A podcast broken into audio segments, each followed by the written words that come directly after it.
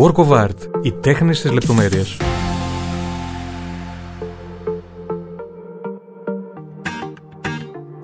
Έχω ενθουσιασμό και λίγο track που ξεκινάει το Work of Art, γιατί είναι ένα project που συζητάμε μήνες πραγματικά. Πρόκειται για ένα podcast αφιερωμένος σε ανθρώπους που μας εμπνέουν με τις ιστορίες τους, σε ανθρώπους που έχουν καταφέρει να διακριθούν στον τομέα τους και να είναι επιτυχημένοι. Κάτι που τη σημερινή εποχή αποτελεί σίγουρα μία μορφή τέχνης. Την επιτυχία τώρα θα αναρωτηθείτε. Αυτό είναι ένα πολύ εύστοχο ερώτημα που θα εξετάζουμε κάθε φορά εδώ σε κάθε μας κουβέντα. Θα έλεγα όμως πολύ συνοπτικά και ως προσωπική θέση το να είναι κανείς πλήρης και ευτυχισμένος σε όποια συνθήκη. Πριν σας συστήσω τον πρώτο μου καλεσμένο, που πραγματικά είναι ένας εξαιρετικός επαγγελματίας και άνθρωπος, θέλω να πω ειλικρινά πως είμαι ιδιαίτερα χαρούμενος που είμαι η πρώτη προσθήκη σε αυτή τη νέα εποχή του Art Podcast, το οποίο μεγαλώνει διαρκώς, διευρύνεται σε θεματολογία και συνεργάτες και σας επιφυλάσσει πολύ ωραία πράγματα για το άμεσο μέλλον. Λοιπόν, ήρθε η στιγμή της αποκάλυψης.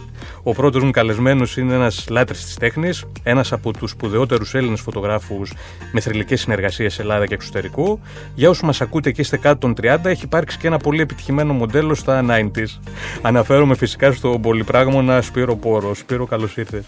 Καλώ ήρθε, και δεν μου άρεσε αυτό το είστε κάτω των 30. δεν χρειαζόταν. Ε, σε ρωτήσαμε πριν ξεκινήσουμε αν είσαι γούρικος. Είσαι ο πρώτος καλεσμένος. Πώς αισθάνεσαι όταν πάει αυτή η σειρά podcast; Είμαι πολύ γουρλής που λένε. Έχω παντρέψει όλες τις πρώην γυναίκες μου. Πλάκα σου κάνω. Γενικότερα είμαι, πιστεύω ότι. Ωραία, ότι θα πάει καλά. Θέλω να ξεκινήσω από το πολύ βασικό ερώτημα. Πώς αποφάσισες να ασχοληθείς με τη φωτογραφία και αν ποτέ μπορούσες να φανταστείς όλη αυτή την πορεία που θα ακολουθούσε; Ε, κοίταξε να δεις, ε, η οικογένειά μου, ο παππούς μου ήταν θεατρικός συγγραφέας, είμαστε μια οικογένεια ας πούμε τέχνης. Ε, πάντα ε, ήξερα ότι θα ασχοληθώ με, μέσα στο τομέα της τέχνης, αλλά δεν ήξερα ακριβώς τι. Πιστεύω ότι είναι normal γιατί ένας άνθρωπος μέχρι 27 χρονών ας πούμε έχει ε, όλο το περιθώριο να βρει πραγματικά τι του αρέσει. Όλοι αυτοί που κάνουν βεβαιασμένες ας πούμε επιλογές νομίζω ότι δεν τους βγαίνει και σε πολύ καλό. Όπως βλέπεις η κοινωνία πλέον ε, έχουν αλλάξει όλα, mm-hmm. όλη η οπτική και αυτό το όνειρο του κάθε γονιού να σπουδάσει το παιδί του να κάνει συγκεκριμένα πράγματα και να επισφραγιστεί με επιτυχία ε, έχει καταρρευτεί. Βέβαια, και εσύ δεν το είχες αυτό να γίνεις, ας πούμε, γιατρός ή δικηγόρο, δεν είχες κάποια πίεση τέτοιου τύπου; Όχι, εγώ δεν είχα τίποτα ε, τέτοια πίεση γιατί ήμουν από μικρός ε, πολύ ελεύθερο παιδί. Mm-hmm. Δηλαδή και η μητέρα μου και ο πατέρας μας άφησαν ελεύθερους να πορευτούμε και να κάνουμε αυτό που ε, γουστάρουμε. Α το πούμε έτσι. Οπότε ε, βασικά τα πρώτα μου, τα νεανικά μου χρόνια, ας πούμε, από τότε που έφυγε, τελείωσα το ναυτικό, mm-hmm. ήταν, ε, ήμουν τύπου τυχοδιώκτης. Για ανέλησε μας λίγο αυτό, δηλαδή πώς ήσουν εκείνη την περίοδο ως έφηβος; Ε, απλώς ε, ε, ήμουν αθλητής, πρωταθλητής βασικά εδώ πέρα, ε, στο τζούντο και αποφάσισα μετά το ναυτικό να πάρω το σάκο μου του ναυτικού ας πούμε γιατί είναι και βαλίτσα και να φύγω. Ε, και αυτό έκανα χωρίς ε, χρήματα, χωρίς τίποτα. Από το μηδέν, πραγματικά. Από κάτω από το μηδέν, ναι. Ε, αυτή, ε, το πρώτο διάστημα πώς το, πώς το, το χαρακτήριζες; Δηλαδή οι, οι δυσκολίες έκαναν κάποια στιγμή να αναθεωρήσεις αυτή την απόφαση ή όχι ήσουν αταγμένος; Ε, Δεν είναι ούτε ότι ήμουν αταγμένος ούτε μπορώ να πω ότι είχα κάποιο ε, όνειρο ε, Ήμουνα στην τύχη Απλώς ε, νομίζω ότι ε, και μέσα από την οικογένειά μου και μέσα από τον αθλητισμό είχα μερικές αξίες υποσυνείδητες βασικά Δηλαδή το ότι ζούσα στο δρόμο για ένα μισή χρόνο δεν ε, με έκανε να, πάρω, να κάνω λάθος επιλογές που να μου κάνουν τη ζωή μου πιο εύκολη. Αυτό νομίζω ότι με έσωσε. Γιατί είναι πολύ εύκολο ε, να διαλέξεις ε, την ευκολία. εγώ χωρίς να έχω καν ας πούμε, τη βάση αυτή την πνευματική επέλεξα τη δυσκολία. Αυτό θα σε ρωτούσα, γιατί ήταν και μεγάλο το διάστημα, δηλαδή σε 1,5 χρόνο. Πολύ λογικό κάποιος να ξέρεις, να, να έχει αμφιβολίες και φόβους για τη συνέχεια. Ναι. Ε, κοίταξε να δεις. Υπήρχε κακουχία, ας πούμε, δεν υπήρχε τόσο πολύ ο φόβος. Και ε, σου λέω κάτι με κρατούσε μια φωνή, δεν ξέρω τι ήταν.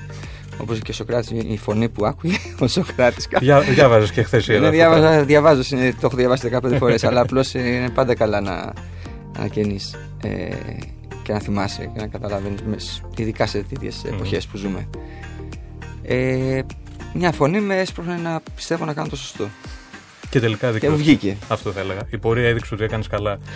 Ε, διάβαζα χθες, γιατί να πούμε ότι από κοντά έχω να σε δω πάρα πολλά χρόνια, πάνω από δεκαετία και χαίρομαι πολύ που είσαι ναι. σήμερα εδώ. Ε, Διάφορες συνεντεύξεις σου και αφιερώματα που σου έχουν κάνει. Ένας τίτλος που θεώρησα ότι ήταν ιδιαίτερα εύστοχος, με αφορμή και αυτό που μου λες τώρα, ήταν Μια ζωή στο κόκκινο. Θεωρείς ότι η ζωή σου ήταν στο κόκκινο, πραγματικά; Ναι, ήταν στο κόκκινο και όπως έχω ξαναπεί δεν ε, πιστεύω ότι τα έκανα όλα σωστά. Έγιναν πάρα πολλά λάθη, αλλά τα λάθη δεν ήταν εσκεμμένα. Δηλαδή ε, ήταν η επιτυχία που ήρθε ξαφνικά ε, και ήταν παγκόσμια, δηλαδή mm. δεν ήταν να κάτσω εδώ να κάνω στην Ελλάδα. Ε, ήταν σαρωτικό, ναι, δηλαδή από τη μια στιγμή στην άλλη, σε μια εβδομάδα είχα γίνει ε, το, το πρόσωπο που συζητούσαν όλοι στη μόδα, πούμε, στο Λονδίνο. Έτσι, από εκεί που έμενα στον δρόμο στο Λονδίνο. Ε, οπότε όλα αυτό είναι μετα... Ναι, αυτό είναι, είναι όντως απίστευτο και είναι κάτι το πολύ περίεργο. Δηλαδή, μπορεί να σου κάθονται πράγματα συνέχεια αρνητικά ή ε, να βλέπεις τη δυσκολία παντού σε κάθε σου βήμα και κάποια στιγμή όταν γίνει ένα θετικό βήμα ακολουθεί το άλλο, είναι μια αλυσίδα, αλυσιδωτή αντίδραση βασικά. Και γίνεται το ένα, μετά έρχεται το άλλο, μετά το άλλο και γίνεται όλα τόσο γρήγορα που βλέπεις ότι από εκεί που ήσουν που δεν σε κοιτούσε κανείς, σε κοιτάνε όλοι και σε θέλουν όλοι. Είναι λίγο τρελό αυτό. Ναι. Οπότε αυτό που θέλω να πω είναι ότι ο κόσμος και τα νέα παιδιά δεν, ε, δεν πρέπει να απογοητεύονται.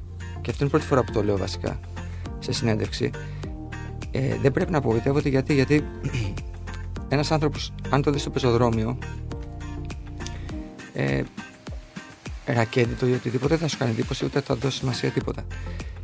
Εάν όμως αυτός ο ίδιος άνθρωπος, ξέρεις, προβληθεί από τα μέσα ή κάνει μια επιτυχία, όλοι τον κοιτάνε και τον θέλουν. Ο ίδιος άνθρωπος όμως, το ίδιο παρουσιαστικό, που περνάει παρατήρητο κάτω από άλλες συνθήκες. Ναι. Οπότε ε, οι άνθρωποι οι οποίοι ε, δεν έχουν και ξέρετε, δεν έχουν αναγνωρισιμότητα ή οτιδήποτε, δεν πρέπει ούτε να τα βάζουν με τον εαυτό τους ούτε να απογοητεύονται, γιατί δεν φταίνε αυτοί. Φταίνουν τα πρότυπα της κοινωνίας και πώς η κοινωνία επιβραβεύει ανθρώπους, ε, κυρίως φελούς. Η αλήθεια είναι στη σημερινή κοινωνία. Έτσι, δηλαδή οι άνθρωποι με κάποιο, με κάποιο περιεχομενο και με πνευματικότητα ειδικότερα ε, δυστυχώς ε, αδικούνται. Είναι ένα πολύ σημαντικό μήνυμα αυτό που, που δίνεις τώρα. Συμφωνώ απόλυτα η αλήθεια είναι, γιατί ζούμε ακριβώς στην εποχή λίγο της επιφάνειας. Βοηθάει βέβαια και τα social media, η τεχνολογία, η ταχύτητα κτλ. Αλλά σίγουρα αυτό είναι, ξέρεις, τροφή για σκέψη που λέμε. Να σε ρωτήσω κάτι.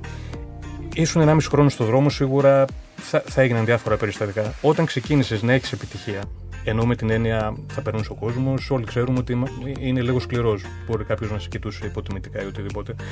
Όταν άρχισες να έχεις επιτυχία και πια τα πράγματα να μπαίνουν στο σωστό δρόμο, μέσα σου ένιωσες.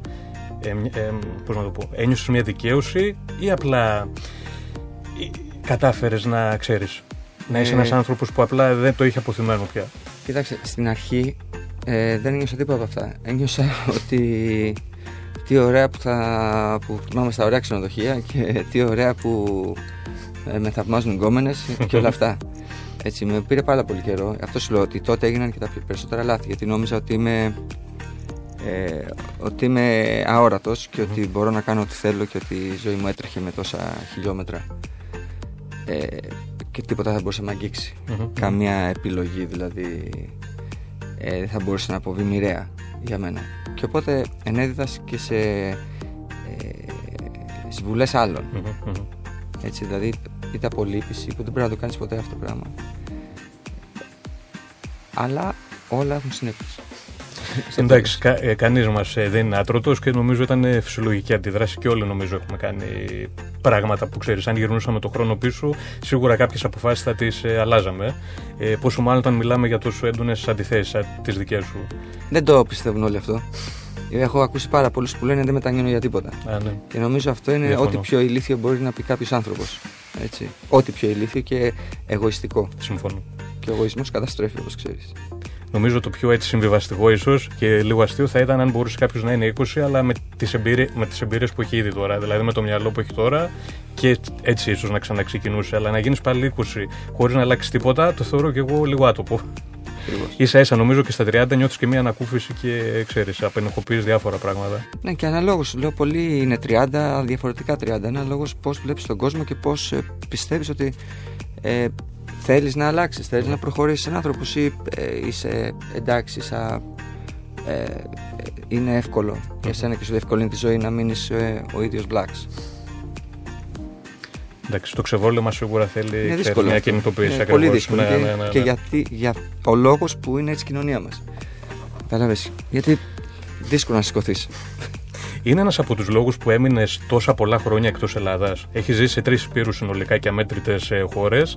Ε, ήταν θέμα νοοτροπίας ή ήταν κυρίως επαγγελματικό; Ε, κοίταξε να δεις, το θέμα είναι ότι ε, στην Ελλάδα αν έχεις ε, παρατηρήσει, παρότι ε, λατρεύω την Ελλάδα Βέβαια, και, την αγαπάς και πολύ. πάρα πολύ, ίσως περισσότερο και από τους Έλληνες που ζούσαν όλα τα χρόνια τους εδώ.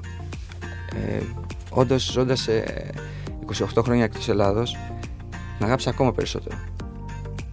Το θέμα το βιοποριστικό όμως, το επαγγελματικό, ε, η Ελλάδα για τους λόγους που εγώ δεν μπαίνω στη διαδικασία να αναλύσω ε, δεν μου προσφέρει ποτέ τίποτα.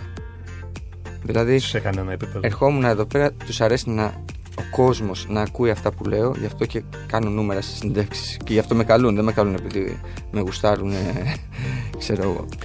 Ε, ξέρω πολύ καλά το παιχνίδι πλέον. Στην αρχή ξέρεις έλεγα «Μα, φωτογράφος είμαι, τι με καλούν εμένα. Και Θα μετά τους βλέπω τα αρέσει η δουλειά νούμερα. μου. ναι, και μετά τα νούμερα. Λοιπόν, ε, αλλά πέρα δηλαδή ότι με χρησιμοποιούν για διαφήμιση και για το. Ξέρω πολύ καλά που στέκομαι. Δεν μου έδωσε κάτι να πει ότι έλα εδώ, αφού σε έδωσες τόσα στο εξωτερικό και όλοι οι άνθρωποι δηλαδή σε ξένες χώρες που δεν είσαι δικός τους, σε αγκάλιασαν και σε, και σε χρησιμοποίησαν, αλλά με έναν διαφορετικό τρόπο Μμμ. για να πάνε όλοι μαζί μπροστά. Ε, κάτι μπορεί να έχεις να προσφέρεις και εσύ στην Ελλάδα. Έτσι, ποτέ δεν μου το έκαναν αυτό. Μέχρι Ου, σήμερα. Μέχρι σήμερα, ναι. Και αυτό το καταλαβαίνω όμως εν μέρη. Το καταλαβαίνω γιατί, όπως σου είπα, στις θέσεις ε, κλειδιά ε, υπάρχουν άνθρωποι ανίκανοι. Κατάλαβες; Και οι ανίκανοι δεν μπορούν να πούν σε κάποιον που έχει κάποια γνώση. Εγώ δεν λέω ότι ξέρω τα πάντα, αλλά κάποια γνώση πιστεύω ότι ε, δικαίωμαι να λέω ότι έχω. Ε, δεν μπορούν να, την, ε, να χωρέσουν κάποιον άνθρωπο γιατί δεν μπορούν να αμφισβητηθούν.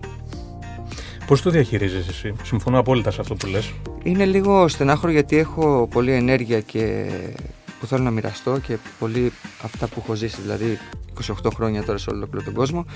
Αυτό με πνίγει λίγο γιατί βλέπω ότι ενώ θα μπορούσαμε να κάνουμε πάρα πολύ δημιουργικά πράγματα και εδώ πέρα ε, η, η, η κατάσταση την έχουν στα μέτρα τους ώστε να μην προχωράει έτσι και να βρίσκονται και καλλιτέχνες σε απόγνωση και ε, οι άνθρωποι να μην παιδεύονται κατάλληλα η κοινωνία να αγκαλιάσει περισσότερο την τέχνη γιατί είναι αυτοί οι άνθρωποι που είναι απαγορευτικό.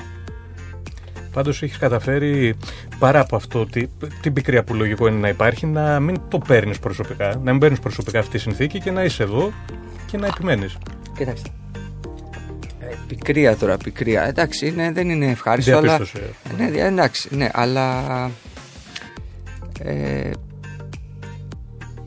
σου λέω. Δεν, ε, δεν ε, μπαίνω στη διαδικασία από τη στιγμή που το μεγαλύ, ε, αυτό που έπρεπε να κάνω τότε, όταν τους πήρα χαμπάρι κιόλας, έφυγα. Ε, δεν ε, μπορούν να, κανείς να μπει ας πούμε ένα, το έργο ζωής μου το έχω κάνει ήδη. Μμμ. έτσι δηλαδή και τώρα να σταματήσω να φωτογραφίζω Είσαι πλήρης. είμαι πλήρης και παραπάνω. Έχω έξι θέματα για εκθέσεις ε, που δεν έχω εκθέσει ακόμα. Λοιπόν στην Ελλάδα έχω κάνει μόνο μία έκθεση για να καταλάβεις. Στην Τεχνόπολη τότε που την είχα κάνει και Νέα Υόρκη και τη φέρανε εδώ. Λοιπόν ε, νομίζω αυτό είναι λίγο ε, τραγικό Και τα λέει όλα. Παρ' όλα αυτά είσαι εδώ όμως. Θα, θα συνεχίσεις. Δεν σκοπεύεις να φύγεις. ε, Πρώτη, άμεσα. ναι, πρώτη φορά που ήρθα και είπα θα μείνω. Όλοι μου λένε θα φύγεις, δεν, δεν υπάρχει περίπτωση.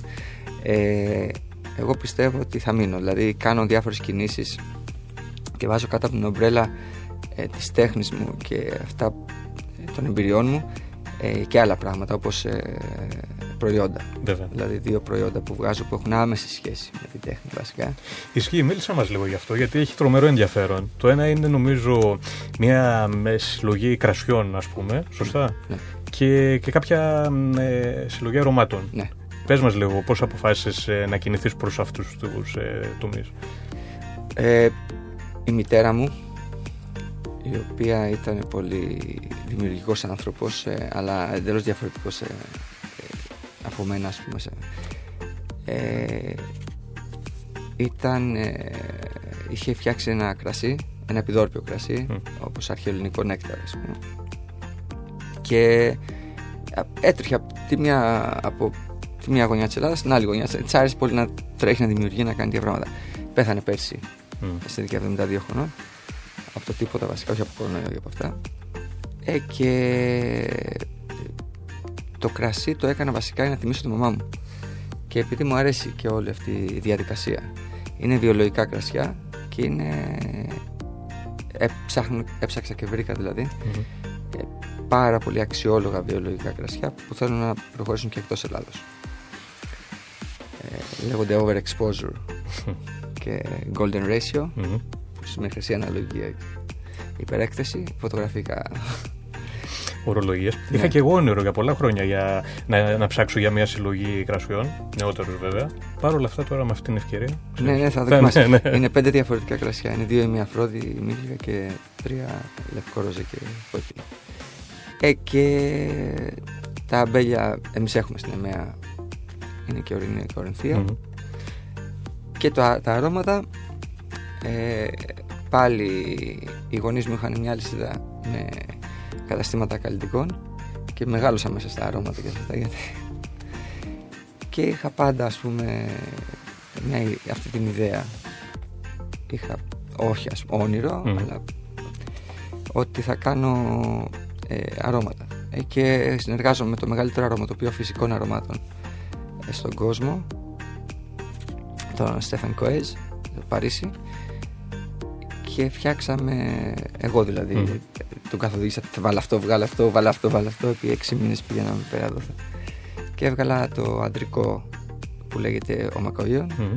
που είναι η αδελφότητα του Πυθαγόρα όπως γνωρίζεις και τώρα βγάζουμε το Αφέα που είναι θέα της γονιμότητας Βέβαια. το γυναικείο είναι τύπου βαριά αρώματα με το αντρικό με sandalwood, ε, ε, κέντρο και amber wood και αυτά. Και το γυναικείο και αυτό έχει λιβάνι, τριαντάφυλλο, raspberry ε, είναι πιστεύω ότι θα, ε, καλά αρώματα Θα, θα Και κερδίσουν φυσικά. σίγουρα. και φυσικά γιατί είναι στην εποχή που ζούμε νομίζω ότι προς τα εκεί πηγαίνουν όλα Ναι, βέβαια, εννοείται. Θέλουν εννοείται. και τα κρασιά βιολογικά και τα αρώματα φυσικά Είσαι ακίνητος και, και μ' αρέσει που καταπιάνεσαι με διάφορες μορφές τέχνης. Δεν έχεις επαναπαυτεί στο φωτογραφικό σου μόνο ταλέντο. Να ρωτήσω κάτι παρένθεση τώρα που το ανέφερες. Σε ό,τι ηλικία και να είναι κάποιος, νομίζω ε, όταν χάνει ένα γονέα του είναι από αυτά τα γεγονότα τα που θεωρούμε ορόσημα στη, στη ζωή μας και ενδεχομένως, ξέρεις, πολλές φορές είναι ικανά να αλλάξουν την κοσμοθεωρία μας. Ε, συνέβη σε ένα κάτι τέτοιο; Ε, ναι, αυτό νομίζω ότι μια μεγάλη συζήτηση. Ξέρεις, το ένα είναι η λύπη ας πούμε που νιώθεις ε, και το άλλο είναι ότι απελευθερώνεις από πολλά πράγματα. Νιώθεις, ξέρεις ότι είσαι πια ε, ο πυρήνας ενώ πριν έχεις τους γονείς σου που ε, συνδέεσαι. Μμ. Νομίζω αυτό ε, δεν μπορώ να πω ότι είναι καλό να χάνεις τους γονείς σου, αλλά είναι νομίζω ένας, ένα βήμα να ολοκληρωθείς ακόμα περισσότερο. Γιατί ε, ανακαλύψεις και άλλους τομείς του εαυτού σου. Που, που ίσως δεν τους ήξερες. Ακριβώς. Αυτό και πάλι σου λέω είναι οξύμορο, αλλά Αλλά το βίωσες. έτσι το βιώνω. Ναι, ναι, ναι, ναι. ναι. Ε, Ναι, δεν το έχω ξανακούσει, αλλά μπορώ να το καταλάβω απόλυτα. Ε, ε, Πώς είναι να, να είσαι μόνος σου και, και το κέντρο σου πια, χωρίς ξέρεις ε, να έχεις ας πούμε αυτές τις ε, ράγες ασφαλείας ε, στη ζωή σου. Ε, δεν είναι ασφαλείας μόνο, απλώς είναι αυτή, αυτός ο σύνδεσμος που υπάρχει που ε, είναι περίεργο. Να ρωτήσω κάτι. Ε, Όπως καταλάβαμε, όλη η ζωή σου άνετα θα μπορούσε να είναι είτε ταινία είτε έστω μια σειρά. Τι γράφουν, ε, γράφουν το βιβλίο τώρα στην Αμερική και έχουν ενδιαφέρον να το κάνουν. Ναι, ναι, ναι. Για πες. Ε, γράφουν και με αυτά που έγιναν και τα τελευταία χρόνια στη Νέα Ζηλανδία. Ναι, βέβαια. Που έπρεπε να γίνουν. Ε, βασικά δεν έπρεπε να γίνουν, αλλά πολλές φορές ξέρεις, λες γιατί εγώ. Αλλά δεν υπάρχει το γιατί εγώ. Υπάρχει ότι τα πράγματα γίνονται ε, όπως ε, πρέπει, ας πούμε, κατά κάποιο τρόπο και ο Θεός λέει σου δίνει αυτά που μπορείς να αντέξεις. Το πιστεύεις αυτό; Ε, εγώ τα άντεξα. Οπότε και έπρεπε να γίνουν γι' αυτό ήταν πάρα πολύ, πάρα πολύ σκληρά πράγματα. Mm. Αλλά επειδή είμαι σκληρός άνθρωπος κι εγώ, μέσα από τα χρόνια και μέσα από τις εμπειρίες μου, ε, μόνο έτσι θα γινόταν να ελευθερωθώ, να μείνω μόνος μου και να προχωρήσω. Γιατί είχα φτάσει σε ένα τέλμα το οποίο τίποτα δεν μου έκανε εντύπωση. Ε, βρέθηκα σε μια χώρα στη Νέα Ζηλανδία, η οποία είναι άκρη του κόσμου και είναι ε, ίσως η πιο βαρετή χώρα του κόσμου. Ε, ο κόσμος την έχει στο μυαλό του, ας πούμε, ως, ε, επειδή έχει ωραία φύση. Mm. Ναι, αλλά η ωραία φύση, ξέρεις, εκτό αν είσαι ελάφι, ας πούμε, τι να σου κάνει. Πηγαίνεις εκεί πέρα, βγάζεις μια φωτογραφία τη φύση, τα ανεβάζεις στο Instagram και φεύγεις. Αυτό ήταν. Ναι, ναι. Ε, δεν μένεις εκεί.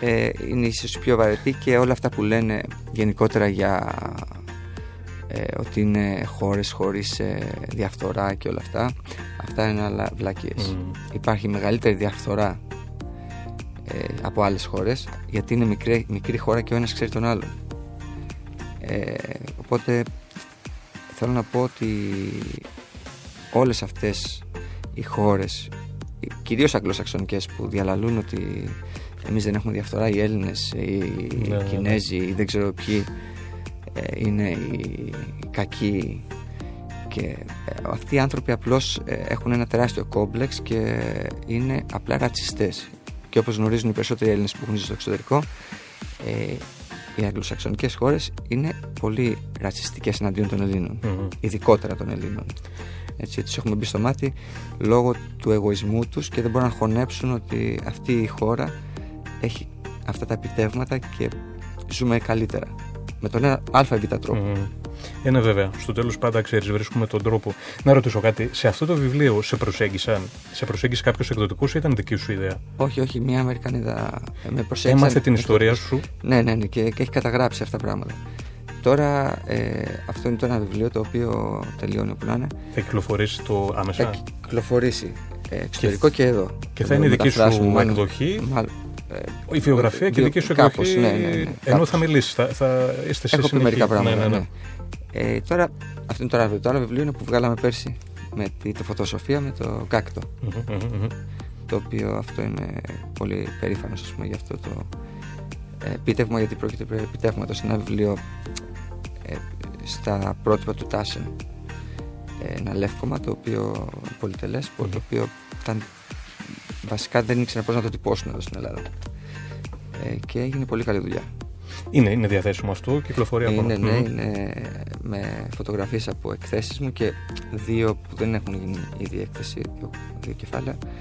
Ε, και έχουν ε, το theoretical frame, ας πούμε, το κείμενο το πώς mm-hmm. μετάφραζα στο μυαλό μου τις καταστάσεις ε, που έβλεπα στο εξωτερικό μέσα από μια ελληνική ματιά. Πολύ ενδιαφέρον. Θέλω να μου πεις, αν υπάρχει κάποια φωτογραφία σου, η πρώτη που σου έρχεται στο μυαλό, που για κάποιο λόγο είναι πολύ αγαπημένη σου, που έχει ίσως μια ιστορία από πίσω ή οτιδήποτε. Ξέρεις, οι περισσότερες ε, φωτογραφίες μου έχουν κάποια ιστορία. Ε, υπάρχουν πολλές φωτογραφίες που με συγκινούν βασικά. Τις βλέπω και αργότερα και λέω, κοίταξε να δεις πώς ήμουν τότε. δηλαδή, ε, είναι πολλά. Αν στο βιβλίο. Ε, είναι ε, και μέσα. Είναι, ναι. Είναι αρκετές. Ε, από όλες αυτές τις προσωπικότητες της διεθνής που έχεις φωτογραφίσει, ναι. ενδεικτικά να πω Κύρα Νάιτλι, Μάικλ Στράιπ, Τζένιφερ Λόπεζ είναι μια πολύ γνωστή και εικονική που λέμε.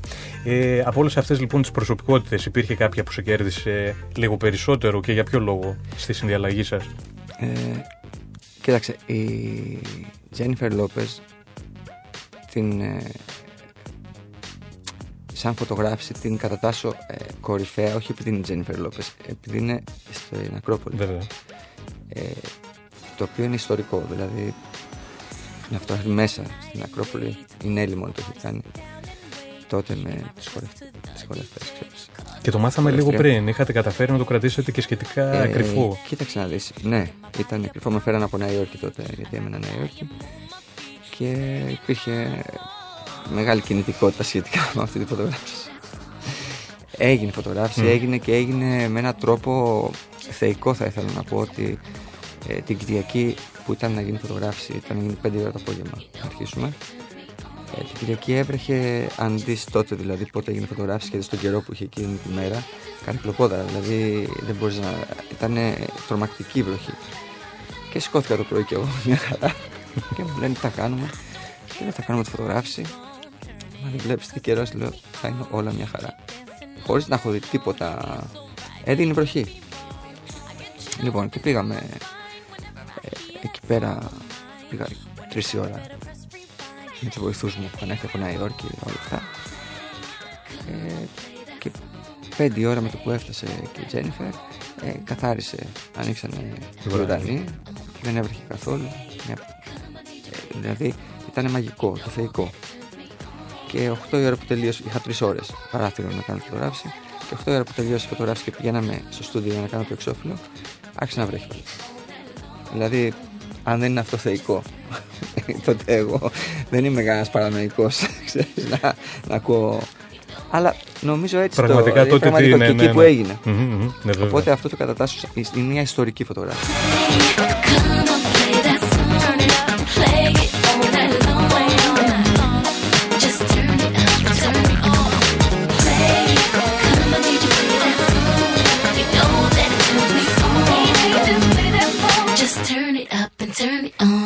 Σεβαστήκαμε βέβαια τα μάρμαρα γιατί φόρεσε, δεν πρέπει να φορέσει τα κούνια ναι, ναι, βέβαια, σε όλα αυτά. Για να δηλαδή τα πράγματα όπως έπρεπε. Τώρα από ε, στάρα που φωτογράφησα που είχα θέλω να πω ίσως είναι ε, ο Χάρβε Καϊτέλ mm-hmm. που είμαστε και πολύ φίλοι ας πούμε κάθε Σάββατο που πήγαινα μια branch στη Νέα Υόρκη είχα αγοράσει και το σπίτι του που ήταν από κάτω το στούντιό μου στη Νέα Υόρκη, στη Τραϊμπέκα. Α, ναι. Και νομίζω ότι λόγω εμπειριών πήρα ε, πολλά. Ε, οι πληροφορίες που λάμβανα, ας πούμε, ήταν σημαντικές. Γιατί είναι ένας άνθρωπος γεμάτος ε, και ιεροτέρα, ας πούμε, στον χώρο του. Ε, με τον οποίο κάνατε και παρέα οπότε, όπως, ε, όπως μας λες. Ναι, ναι, κάναμε παρέα. Έρχονταν και αυτός στο στούντιο κάθε, κάθε Σάββατο. Μπρά στο Μπάμπης. Ε, Μπόμπης δηλαδή, ε, όχι Μπάμπης. όχι το ελληνικό, ναι, ναι, ναι, ναι, ναι. ναι. Στη Νέα Υόρκη πόσα χρόνια έμεινες; Στη Νέα Υόρκη είχα πάει από το 92, 92-93. Ε, πήγα, ήρθα εδώ πέρα στην Ελλάδα το 2000, όχι, το 1999. Έχασα όλα μου τα χρήματα στο χρηματιστήριο, τότε με, με αυτό που έγινε την απαταιωνιά. Τότε είχες έρθει με, με, αυτή τη φούσκα. Ναι, δολάρια. Ναι. Ε, και έφυγα πάλι χωρίς τίποτα. 1,5 εκατομμύρια δολάρια γίνανε τα φάγανε ποιος τα έφαγε τότε από όλους τους Έλληνες. Ε, και έφυγα ξανά το 2000, ε, το 2002, 2001. Έκανα μια έκθεση. Α, έχω κάνει άλλη μια έκθεση λοιπόν. Δύο έκθεση έκανα εδώ. Στην Καλέρη Σελήνη, στην Κυφσιά. Πέρα από την Τεχνόπολη, okay. Με, πριν από την Τεχνόπολη. Πριν. Και έφυγα και πήγα Λος Άντζελες. Μετά έμεινα Λος Άντζελες 8 χρόνια και επέστρεψα Νέα Υόρκη. Okay. Οπότε έμεινα γύρω στα 15 χρόνια. 15 χρόνια. Mm. Ε, όλα αυτά τα περιστατικά που μας ε, αφήγησε και μας έχουν καθυλώσει ε, είναι ακραία, είναι ακρότητες. Όλα όμως τα λες με χαμόγελο και ε, δίνεις την εικόνα ενός ε, πολύ πράου ανθρώπου ε, που τα περιγράφεις σαν μια απλή ιστορία. Μια απλή ιστορία, ακριβώς. Αυτό πώς το έχεις καταφέρει, γιατί δεν νομίζω, είναι συνειδητό, δεν νομίζω ότι έχει τύχει. Πώς έχεις μπορέσει να ζήσει όλα αυτά τα σκαμπανεβάσματα και τώρα ξέρεις να είσαι ένας χαμογελαστός ε, άνθρωπος που αναπολύει απλά ότι έχει ζήσει; Κοίταξε, όταν σου τυχαίνουν αυτά τα πράγματα, ε, νομίζω ότι εκ των πραγμάτων ε, γίνεσαι, ε, καταλαβαίνεις πραγματικά το νόημα και το πόσο τυχερός είσαι που επέζησε σε αυτά τα πράγματα και έχεις μια εσωτερική ηρεμία. Δηλαδή, όταν ε, έχασα τα χρήματα εδώ πέρα, που είχα κουραστεί να τα βγάλω, γιατί δούλευα σαν μοντέλο, ας πούμε, τα δύο χρόνια που έκανα modeling, που ο κόσμος με είχε στο μυαλό του. Αλλά επειδή έφτασα μέσα στα πέντε μεγαλύτερα μοντέλα του κόσμου, ε, δούλευα. Ε, είχε τύχει και μέρα που ήμουν σε τρεις διαφορετικές χώρες τη μέρα και δούλευα, φωτογραφιζόμουν. Δηλαδή πήγαινα από Μαγιόρκα, ας πούμε, Ισπανία, Γερμανία, Παρίσι, από Παρίσι, Γερμανία και είχα τρεις δουλειές. Οπότε δεν μου τα έδωσε κανείς, ε, ξέρεις, δεν μου τα χάρισε κανείς. Τα δούλεψα. Και όταν τα χάνεις, έρχεσαι στην Ελλάδα και μπαίνεις σε αυτό το πράγμα και τα χάνεις, είναι δύσκολο. Δηλαδή είχα σκεφτεί, λέω, τώρα τι κάνω. Ε, Γιατί είχα και την, ε, τη μνήμη, ας πούμε, ότι, ότι πέρασα την κακουχία για να τα βγάλω. Λέω, πάλι θα ξαναμείνω έξω, πάλι θα ξανακάνω όλα αυτά, δεν γίνεται. Γιατί όσο μεγαλώνεις κιόλας, έχεις λιγότερα κουράγια. Οπότε, ξέρεις, σκεφτόμουν, λέω, ή αυτοκτονώ τώρα ή φεύγω από την Ελλάδα. Και μου λέει ο αδερφός μου σε μια φάση, ο Δημήτρης, που είναι ο Μίμης, που είναι ηθοποιός βασικά, αλλά πολύ διαβασμένο παιδί. Ε, μου λέει, κοίταξε να δεις, φεύγεις. ε, και επέλεξα και πήγα ε, Λος Άντζελες αυτή τη φορά. Ε, και ξανάρχισα από το μηδέν. Λοιπόν, δεν είχα κάνει τότε την ε, μεγάλη ακόμα φωτογραφική και ξέρεις ήταν πάρα πολύ δύσκολα πάρα πάρα πολύ δύσκολα για έναν άνθρωπο που δεν ήμουν 18, 19, 20 να φύγω πάλι 30 χρονών. Μα δεν είναι μόνο ότι προσπερνάς τις καταστάσεις και επιβιώνεις. Ουσιαστικά όμως ξέρεις, παραμένεις δημιουργικός και ενεργοποιημένος. Δηλαδή, ξέρεις, αυτή είναι μια συνθήκη που κάποιον εννοείται μπορεί να τον, ε, ας πούμε, ξέρεις, γονατίσει, μπορεί να τον αφοπλίσει τελείως και να μην συνεχίσει ποτέ. Γιατί έχουμε και μια τάση να κατηγορούμε λίγο την, την τύχη, το Θεό ή οτιδήποτε και να λέμε αυτό που είπες και εσύ πιο πριν, γιατί έτυχε σε μένα και ήμουν μια χαρά. Ναι. Εσύ όμως και το προσπέρασες, αλλά επανήλθες και πιο δημιουργικός. Σε κάποια φάση, για να καταλάβεις, ήμουν πολύ φίλος με τον ε, Νάνο τον Παλαωρίτη. Ε, και ο Νάνος, σε μια, όταν ερχόμουν Ελλάδα, μιλούσαμε, πήγαινα στο σπίτι στο Κολονάκι, στην Πατριάρχου Ιακήμ και ένα σπίτι το οποίο βρίσκεται σε μια πολυκατοικία ας πούμε, πολύ ακριβή πολυκατοικία, αλλά το σπίτι του μέσα ήταν με τύχη ας πούμε, ξέρεις, ε, τιμόρροπη, αγεμάτο βιβλία. Ε, και καθόμουν σε μια πολυθρόνα που είχε πάντα η θέση μου εκεί πέρα και τα λέγαμε. Και σε μια φάση ε, μιλούσαμε για αυτό το πράγμα δηλαδή λέω για το πόσες φορές μπορείς να σκεφτείς να αυτοκτονήσεις ή βάλει τέλος. Πια βαρέθηκα, κουράστηκα, γεια σας. Ε, και μου λέει: Κοίταξε να δεις, εμείς είμαστε πολύ τυχεροί ε, καλλιτέχνες. Γιατί έχουμε αυτή τη διέξοδο. Δηλαδή, μου λέει: Όταν ε, αισθάνεσαι έτσι, θα βγαίνεις πάντα να φωτογραφίζεις. Να το μετατρέψεις όλο αυτό στη δημιουργία. Και αυτό έκανα. Και αυτό με έσωσε βασικά. Ε, οπότε καταλάβαινε ότι η τέχνη βασικά ε, μου έδωσε ζωή. Πολύ, πολύ χαίρομαι που το ακούω αυτό. Ήταν κάτι πολύ υγιές για εκείνη τη συνθήκη βέβαια και που σε εξέλιξε. Ε, χαίρομαι που μέσα από την τέχνη βρήκες όλο αυτό το, ξέρεις, το φωτεινό δρόμο. Να ρωτήσω κάτι. Επειδή είσαι και μπαμπάς και έχεις πέντε παιδιά, ναι. εκείνη, εκείνη την περίοδο που μου περιγράφεις, ήσουν ήδη γονέας, σωστά; Ναι. Αυτό ε, ήταν. Πώς λειτουργεί αυτό το γεγονός, Δηλαδή, σου έδινε δύναμη ότι ξέρεις, πρέπει να είσαι καλά γιατί έχεις και κάποια άλλα άτομα να φροντίσεις. Κοίταξε, κοίταξε, κοίταξε να δεις. Εγώ ε, σε αυτό το θέμα είμαι. Ε, δεν ε, βάζω τα παιδιά σαν σημαία και δεν βάζω τα παιδιά σαν άλοθη. Δηλαδή, όχι. Ε, νομίζω τα παιδιά αν του δώσει αγάπη και μια υγιή αγάπη. Έτσι, ούτε χρειάζονται πολλά, ούτε χρειάζεται να τα βάλεις μπροστά και να πεις Α, αμάρτησα για το παιδί μου. Αυτά θα κάνουν άνθρωποι άρρωστοι, αποτυχημένοι και είναι ένα σύνηθες φαινόμενο βασικά στην κοινωνία μας. Ε, νομίζω ότι αυτό που πρέπει να κοιτάει ο άνθρωπος είναι ο εαυτός του βασικά. Να ολοκληρωθεί σαν άνθρωπος και να κάνει με αυτόν τον τρόπο περήφανα τα παιδιά του και να πάρουν το σωστό Έτσι, ούτε δούλευα για τα παιδιά μου, δούλευα για τον εαυτό μου. Έτσι, μέσα από αυτό όμως ε, τα παιδιά μου και μέσα από αυτό που δημιούργησα είναι περήφανα και έχουν πάρει ένα σωστό παράδειγμα. Εμέσως. Έτσι. Και ήσουν και από τους πρώτους που είχες δηλώσει σε παλιότερη συνεντεύξη σου, όταν πρωτοέγινε ε, πατέρα, ότι επί της ουσίας ε, δεν είσαι σύμφωνος. Ήταν μπροστά από την εποχή του, γιατί τώρα ε, είναι λίγο επίκαιρο, αλλά τότε δεν ήταν. Ένας άνθρωπος ότι δεν είναι ολοκληρωμένος απαραίτητος μόλις αποκτήσει παιδιά και κάνει οικογένεια. Και μπορεί να ολοκληρωθεί Αυτό ήταν πρωτοποριακό για τότε, για τα Έλληνα ας πούμε, ναι. σαν θέση. Και τώρα, ναι. πόσα χρόνια μετά, βλέπεις ότι πραγματικά το έχει ασπαστεί τεράστια μερίδα ναι, ανθρώπων. Βέβαια, μα έτσι είναι τα πράγματα. Δηλαδή, βλέπεις ε, πλέον εκ των πραγμάτων. Δηλαδή, το πώς κινείται η κοινωνία, οι νόμοι. Οι νόμοι, οι, οποία, οι νόμοι αντικατοπτρίζουν την κοινωνία μας, βασικά τις ανάγκες της κοινωνίας. Γι' αυτό και αλλάζουν οι νόμοι, το 50-50 στην επιμέλεια, όλα αυτά τα πράγματα. Ε, Βλέπεις πώς και πόσο χρόνο αφιερώνει ο άνθρωπο, ο, ο γονέας στα παιδιά, πολύ λίγο. Πλέον τα παιδιά μεγαλώνουν από το κρατο Έτσι, με τόσες ασχολίες που έχουν, με ο άνθρωπος πόσο πρέπει να δουλέψει για να ανταποκριθεί στις ανάγκες που μας έχουν δημιουργήσει. Δηλαδή έχει αλλάξει όλο το σκηνικό. Ε, δεν πιστεύω ούτε ότι όλοι οι άνθρωποι πρέπει να κάνουν παιδιά. Ε, πιστεύω ότι πάρα πολλοί άνθρωποι κάνουν παιδιά που δεν πρέπει να κάνουν παιδιά. Συμφωνώ. Γιατί νομίζουν ότι το DNA τους πρέπει να διαιωνιστεί. Αυτό είναι μια ε, καθαρά ηλίθια ε, τάση των ανθρώπων. Ε, γι' αυτό υπάρχει αυτό, ε, αυτό το πρόβλημα. Έτσι. Οι περισσότεροι άνθρωποι δεν πρέπει να διαιωνίζουν το DNA τους. Γιατί δεν χρειάζεται.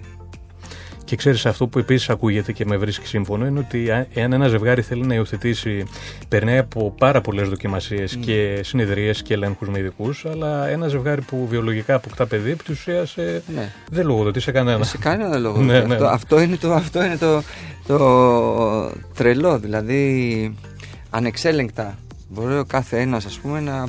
και αυτό είναι οι συνέπειες μετά που δημιουργούνται. Κατάλαβες γιατί ε, η κοινωνία μας μετά με παιδιά που δεν έχουν σωστή καθοδήγηση και δεν γίνονται σωστοί άνθρωποι στην κοινωνία, δημιουργούν μια κοινωνία ηλικίων. Όπως είμαστε. Είμαστε μια κοινωνία ηλικίων. Και γι' αυτό υπάρχουν αυτά τα δεινά σε άλλους ανθρώπους που δεν είναι ηλίθιοι. Αλλά αυτοί δημιουργούν το πρόβλημα. Ε, και πολλές ταινίες, ε, για να το πάω πάλι λίγο στην τέχνη, που έχουν γίνει εδώ, που έχουν σημειώσει επιτυχία και έχουν βγει και στο, έχουν κυκλοφορήσει και στο εξωτερικό, έχουν σαν θέμα τις παθογένειες τις πιθανές πιθα... παθογένειες της ελληνικής οικογένειας, που ήταν ένα θέμα απαγορευμένο λίγο παλιότερα. Ε, ε βέβαια. Ε, μία άλλη τάση της εποχής, λίγο πριν κλείσουμε, που θέλω να σε ρωτήσω, γιατί πραγματικά θα μπορούσαμε να μιλάμε για ώρες. Ε, αυτό το κλισέ δεν είναι κλισέ σε αυτή την περίπτωση. Ε, μία τάση της εποχής άλλη είναι η νοσταλγία. Αυτό το βλέπουμε σε όλες τις μορφές τέχνης, στη μουσική, στη μόδα, στη φωτογραφία. Όλοι αναζητούμε αναφορές ε, προηγούμενων δεκαετιών ίσως μια μορφή άμυνας, ίσως όχι. Εσύ έχεις πει ότι δεν νοσταλγείς ποτέ τίποτα από όσα έχεις κάνει. Είσαι διαβασμένος. Ευχαριστώ. Γιατί θεωρείς ότι αυτό θα σε γεράσει. Ακριβώς. Είσαι πολύ διαβασμένος. Ε, πες μας λίγο πώς κατέληξες αυτό το ε, συμπέρασμα. Ε, πρώτον, ε, σχετικά με την νοσταλγία θα σου πω μόνο ε, μια φράση που υπόθηκε στο ε, κινηματογράφος Παράδεισος.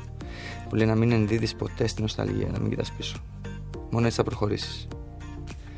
Λοιπόν, αυτό είναι λοιπόν ε, εκεί που προσπαθώ και εγώ να κάνω και μέσα από, τις, ε, από την τέχνη που λες ότι ε, τίποτα δεν είναι, δεν υπάρχει παρθενογέννηση γενικότερα.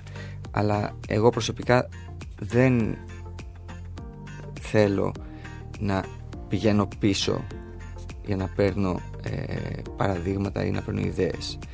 Νομίζω ότι με το να ε, διαβάζεις ή να ασχολείσαι γενικά με την ιστορία της τέχνης και όλα αυτά, αυτά σου έρχονται υποσυνείδητα. Και ε, αλλιώς γίνεσαι, απλά κάνεις ένα κόπι. Που δεν πιστεύω στις κόπιες. Δηλαδή, ποτέ στην καριέρα μου, ε, είτε ε, όταν έκανα πολύ μόδα, είτε, δεν έπαιρνα περιοδικά άλλα για να δω τι έχουν κάνει άλλοι, γιατί δεν ήθελα καν να ξέρω τίποτα γιατί ήξερα ότι θα μου επηρεάσουν με τον ΑΒ τρόπο. Ναι, βέβαια. Ε, και έκανα τη δουλειά μόνο με το πώς το έβλεπα εγώ. Τώρα αν έμοιαζε με κάποιο άλλο ή οτιδήποτε ήταν καθαρά Οπότε, ναι, δεν πιστεύω ότι πρέπει ο άνθρωπος να νοσταλγεί τίποτα. Ποια είναι η εξήγησή σου και είναι τόσο κυρίαρχη αυτή η τάση, ας πούμε, τα τελευταία χρόνια; Και ποια, είναι, ποια είναι η άποψή σου, γιατί ο κόσμος, ε, γιατί η τάση αυτή έχει κυριαρχήσει στον κόσμο; Δηλαδή, βλέπουμε πάλι ταινίες που έχουν βγει πιο παλιά να επανακυκλοφορούν με άλλους τοπικού, βιβλία. Να... Κοίταξε, αυτά είναι καθαρά θέμα ε, οικονομικό. Δηλαδή, όταν υπάρχει μια επιτυχία σε κάτι, να το ξαναβγάζεις είναι marketing και αυτά και okay. commercial πράγματα. Okay. Άρα πιστεύεις ότι είναι λίγο. Θεωρείς ότι είναι marketing υποκινούμενο αρχικά και μετά. Εννοείται, γιατί δεν, δεν πάει κάποιος να αντιγράψει ή να κάνει remake κάτι που ήταν αποτυχημένο βασικά. Mm-hmm. Κάνουν κάτι επιτυχημένο. Οπότε. Ε, κοίταξε να δεις. Δεν το κατακρίνω. Δηλαδή, αν μπορέσεις σε κάτι ήδη επιτυχημένο να το κάνεις ακόμα, να δώσεις μια, τη δική σου ματιά και να το κάνεις ακόμα ας πούμε, πιο ενδιαφέρον, ε, καλώ. Εγώ δεν κατακρίνω τίποτα από αυτά. Mm. Γενικότερα, ο καθένας ε, στην τέχνη και γενικότερα το παλεύει όπως ξέρει και μπορεί που λένε. Έτσι δεν είναι. Απλώς να το παλεύεις. Ε, αυτό πιστεύω ότι ο άνθρωπος με τον α ή β τρόπο πρέπει να το παλεύει και να μην κάθεται ε, απλώς να κρίνει άλλους ή να υποτιμά άλλους επειδή αυτός δεν έχει ας πούμε ε, δεν έχει ε, την, ε, την ουσία και δεν μπορεί να προχωρήσει. Mm-hmm. Έχεις πολύ δίκιο. Ε, κάπου εδώ ολοκληρώνουμε αυτή τη συζήτηση. Πέρασε καλά. Πάρα πολύ καλά και πέρασα πολύ καλά μαζί σου. Εδώ πέρα που είδα μετά από τόσα χρόνια βασικά. Σε ευχαριστώ πολύ και εγώ το ίδιο. Χάρηκα που σε είδα και βέβαια ήταν ε, κυριολεκτικά μεγάλη τιμή. Γιατί το ξέρω αυτό που είπες στην αρχή, ότι γενικά έχεις προτάσεις, αλλά πάντα πολύ επιλεγμένα να κάνεις ε, συνεντεύξεις. Θέλω να πω ένα ευχαριστώ για την παρέα και σε εσάς που μας ακούσατε.